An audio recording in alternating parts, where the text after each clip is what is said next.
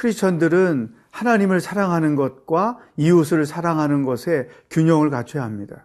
신앙이 성숙하다는 것은 하나님도 사랑하고 이웃도 잘 사랑하는 것을 의미하는 것이죠.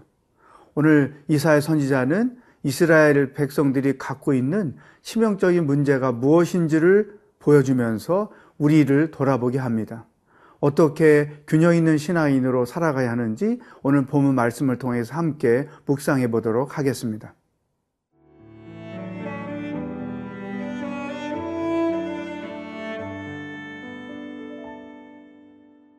이사야 59장 9절에서 21절 말씀입니다. 그러므로 정의가 우리에게서 멀고 공의가 우리에게 미치지 못한즉 우리가 빛을 바라나 어둠뿐이요 밝은 것을 바라나 캄캄한 가운데 행함으로 우리가 맹인같이 담을 더듬으며 눈 없는 자 같이 두루 더듬으며 낮에도 황혼 때 같이 넘어지니 우리는 강장한 자 중에서도 죽은 자 같은지라. 우리가 곰같이 부르짖으며 비둘기같이 슬피 울며 정의를 바라나 없고 구원을 바라나 우리에게서 멀도다. 이는 우리의 허물이 주의 앞에 심이 많으며 우리의 죄가 우리를 쳐서 증언하오니 이는 우리의 허물이 우리와 함께 있음이니라. 우리의 죄악을 우리가 아나이다. 우리가 여호와를 배반하고 속였으며 우리 하나님을 따르는 데에서 돌이켜 포악과 폐역을 말하며 거짓말을 마음에 잉태하여 낳으니 정의가 뒤로 물리침이 되고 공의가 멀리 섰으며 성실이 거리에 엎드러지고 정직이 나타나지 못하는도다. 성실이 없어지므로 악을 떠나는 자가 탈취를 당하는도다.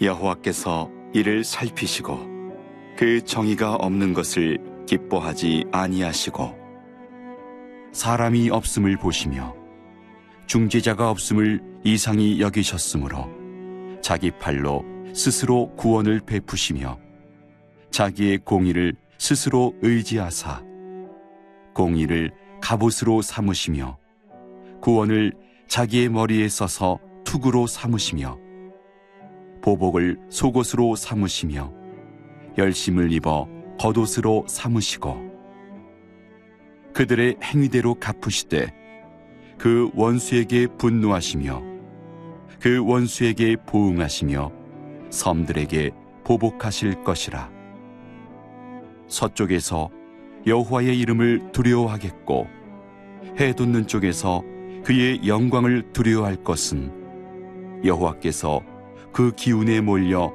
급히 흐르는 강물같이 오실 것이미로다. 여호와의 말씀이니라. 구속자가 시온에 임하며 야곱의 자손 가운데에서 죄가를 떠나는 자에게 임하리라. 여호와께서 이르시되 내가 그들과 세운 나의 언약이 이러하니 곧 내 위에 있는 나의 영과 내 입에 둔 나의 말이 이제부터 영원하도록 내 입에서와 내 후손의 입에서와 내 후손의 후손의 입에서 떠나지 아니하리라 하시니라 여호와의 말씀이니라 아, 이스라엘 백성들은 하나님과의 관계 그리고 이웃과의 관계의 균형을 완전히 깨뜨려서 살았습니다. 이사야 선지자가 그것을 이렇게 지적하고 있습니다. 9절 말씀. 그러므로 정의가 우리에게서 멀고 공의가 우리에게 미치지 못한즉 우리가 빛을 바라나 어둠뿐이요 밝은 것을 바라나 캄캄한 가운데 행함으로 또 14, 15절에 이렇게 말합니다. 정의가 뒤로 물리침이 되고 공의가 멀리 섰으며 성실이 거리에 엎드러지고 정직이 나타나지 못하는도다. 성실이 없어짐으로 악을 떠나는 자가 탈취를 당하는도다. 여호와께서 이를 살피시고 그 정의가 없음을 기뻐하지 아니하시고. 그러니까 이스라엘 백성들이 공의와 정의를 잃어버렸다는 것이죠. 이것은 하나님과의 관계가 깨어지고 사람과의 관계가 깨어졌다는 것을 의미하는 것입니다. 공의라고 하는 것은 하나님과의 온전한 관계를 말하고 정의라고 하는 것은 타인과의 온전한 관계를 말하는 것입니다. 하나님과의 온전한 관계는 공의를 통해서 실현이 되는데 이것은 하나님을 절대로 신뢰하고 하나님의 말씀대로 순종하는 것이죠. 그럴 때 하나님과의 관계가 온전해지고 공의가 세워지는 것입니다. 또 정의는 사람과의 관계가 온전해지는 것이죠. 어떻게 할 때 정의가 세워질까요? 사람을 사랑하고 사람을 용서하는 것이죠. 근데 이스라엘 백성들은 이 두 가지가 다 무너졌다는 거예요. 여러분, 사람이 하나님과의 관계가 무너지면 사람과의 관계가 무너지게 돼 있어요. 그러니까 이게 이스라엘 백성들의 심각성인 거예요. 신앙적이지도 않고 윤리적이지도 못한 것이죠. 어, 처음에 아담과 하와가 죄를 범함으로 하나님 관계가 무너졌잖아요. 그래서 모든 인간이 죄인이 되고 그 죄값으로 죽게 되었죠. 그러니까 하나님과의 관계가 무너지니까 사람과의 관계가 무너져요. 아담 부부가 관계가 깨어지잖아요. 또 가인과 아벨 형제의 관계가 깨어지잖아요. 이게 가장 최악의 상황인데 지금 이사의 선지자를 통해서 이스라엘 백성들이 가지고 있는 심각한 문제를 지적해 주고 있는 것이죠. 십자가는 하나님과 우리와의 관계, 그리고 나와 이웃과의 관계가 온전해져야 한다는 것을 상징해 주고 있습니다. 다시 말하면 수직적으로 하나님과 우리 관계가 온전해져서 사랑의 관계가 되고 수평적으로 나와 다른 사람들과의 관계가 온전해져서 사랑의 관계가 되고 이것이 균형을 갖출 때 건강한 크리스찬인 것입니다. 믿음 하나님과의 좋은 관계로 믿음 생활은 열심히 하는데 어디를 가나 사랑과 관계를 못해서 늘 상처를 준다. 그러면 그 사람은 문제가 있는 거예요. 정말로 하나님과 사랑의 관계에 있으면 다른 사람과의 관계도 사랑의 관계에 있게 돼 있어요. 왜냐하면 그 사랑의 힘이 우리를 그렇게 만드는 것이죠. 이스라엘 백성들은 이런 공의가 무너지고 정의가 무너져서 하나님께로부터 징계를 받을 수밖에 없는 상황에 놓였던 것입니다. 사랑하는 여러분, 오늘 우리를 돌아보십시다. 우리 자신들은 얼만큼 하나님을 사랑하는 것과 사람을 사랑하는 것에 균형을 갖추고 있는가? 정말로 내가 하나님을 사랑하는 사람이라면 사람도 사랑해야 되죠. 내가 허물도 많고 실수도 많고 이기적이고 이율 배반적임에도 불구하고 하나님은 우리를 사랑하셨어요.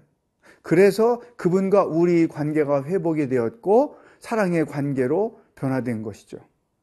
내가 그렇게 하나님께로부터 사랑을 덧입은 자라고 한다면 나에게 이율배반적이고 이기적이고 얄밉게 보이고 마음에 들지 않는 사람이라 할지라도 그 사람을 품어줄 수 있고 불쌍히 여겨줄 수 있고 사랑할 수 있는 관계로 만들어 가야 되는 거죠.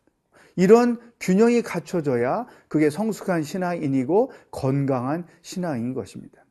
자, 오늘 우리 자신을 한번 돌아보십시다. 나는 하나님을 사랑하는 것과 이웃을 사랑하는 것에 균형을 갖추고 있는가? 아니면 불균형 가운데 있는가? 우리 자신을 돌아보고 하나님의 말씀 앞에 더 가까이 나가는 하루가 될 수 있기를 축복합니다.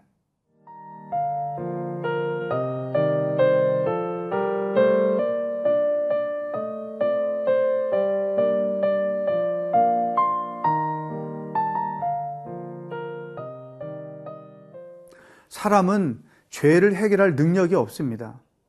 어그러진 하나님과의 관계, 죄 때문에 깨어진 하나님과의 관계를 회복할 수 있는 능력이 사람에게는 없습니다. 이것을 아신 하나님께서 인간들을 위하여 중재자 또 하나님과의 관계를 화목해 할 수 있는 존재를 보내주시겠다. 이렇게 약속하셨어요. 20절 말씀에 그것을 우리가 볼 수 있습니다. 여호와의 말씀이니라 구속자가 시온에 임하며 야곱의 자손 가운데서 죄가를 떠나는 자에게 임하리라. 여기 구속자가 시온에 임한다는 것은 이스라엘 백성들을 하나님께로 회복시켜 줄 자가 임할 것이다. 메시아를 말하는 것이죠. 근데 이 메시아는 이제 예수 그리스도 이스라엘 백성을 향하여 오신다는 메시아는 곧 세상의 모든 인간들을 향하여 오시는 구속자이신 예수 그리스도를 의미하는 것이죠. 예수님은 중보자입니다. 예수님은 화목자이시죠. 어, 하나님과 우리의 관계가 죄로 인하여 깨어졌고 심지어 그것이 로마서의 바울의 표현에 의하면 원수 관계가 됐단 말이죠. 하나님께서 이 땅에 예수, 예수 그리스도를 보내심으로 하나님과 우리 사이를 어, 중보하시고 중재하셔서 어, 관계가 화목해 하시는 역할을 하신다는 것이죠.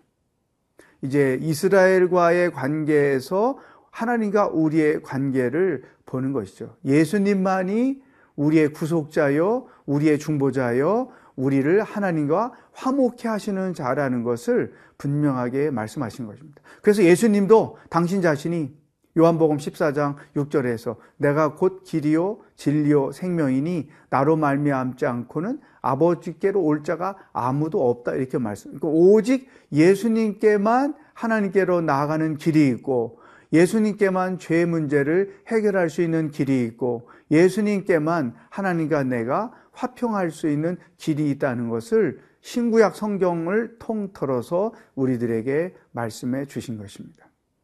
사랑하는 여러분, 오직 한 길, 오직 one way, 예수 그리스도 뿐이다.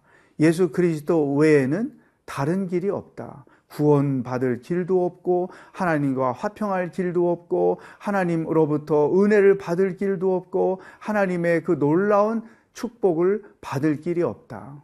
이만큼 우리 신앙인들의 중심은 오직 예수 그리스도가 되어야 한다는 사실이죠. 이스라엘 백성들이 죄 문제를 해결하고 하나님과의 관계를 회복할 수 있는 길은 메시아뿐이라는 것을 알고 그 메시아를 계속 기다렸던 것처럼 오늘 이 시대를 살고 있는 우리들이지만 그리스도인들에게 있어서 오직 생명의 길은 예수 그리스도 한 분뿐이다. 이 사실을 분명히 인식하고 예수 중심의 생활, 예수 그리스도를 중심으로 하는 생활이 우리들의 삶의 스타일이 되어야 한다. 여러분, 예수님이라는 그 이름 자체가 구원이라는 이름이죠. 예수님이라는 그 이름 자체가 정말로 친근한 거잖아요. 그러니까 어, 이스라엘 백성들이 공의가 무너지고 정의가 무너져서 전혀 해결할 수 없는 바다 가운데 나라 가운데 떨어져 있을 때 메시아를 보내셔서 그 메시아를 통해서 그들을 일으키시고 구원에 이르게 하신 하나님. 우리에게도 똑같이 그 말씀이 적용이 되는 것입니다. 자, 오늘 하루 우리가 어떻게 살아야 될까요? 예수님이 내 삶에 어떤 분인가? 예수님이 내 삶에 어떤 역할을 하는가? 예수님 때문에 나는 무엇을 얻었고 예수님 때문에 어떤 복을 누리며 살고 있는가? 이 구속자이신 예수님을 깊이 묵상하고 그 예수님과 함께 하루하루를 살아가는 여러분들의 삶의 여정이 되기를 주의 이름으로 축복합니다. 기도하겠습니다. 하나님을 사랑하는 것과 사람을 사랑하는 것에 균형이 갖춰지기를 원합니다. 죄 문제를 해결할 수 있는 유일한 길은 내 삶의 문제를 해결할 수 있는 유일한 길은 오직 예수 그리스도 한 분뿐인 것을 분명히 믿습니다. 그 예수님을 통해 하나님을 사랑하고 이웃을 사랑하는 것에 균형을 갖추며 살아가는 신앙인이 되게 하여 주시옵소서. 예수님의 이름으로 기도하옵나이다. 아멘.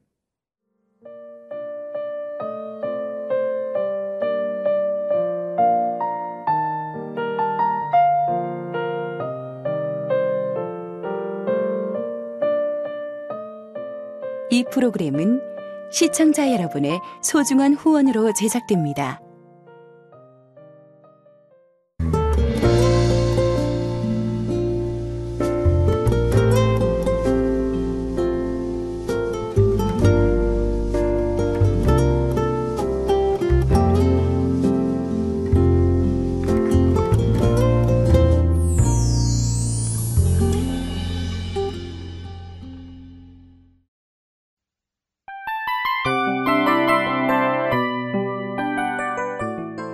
이 프로그램은 청취자 여러분의 소중한 후원으로 제작됩니다.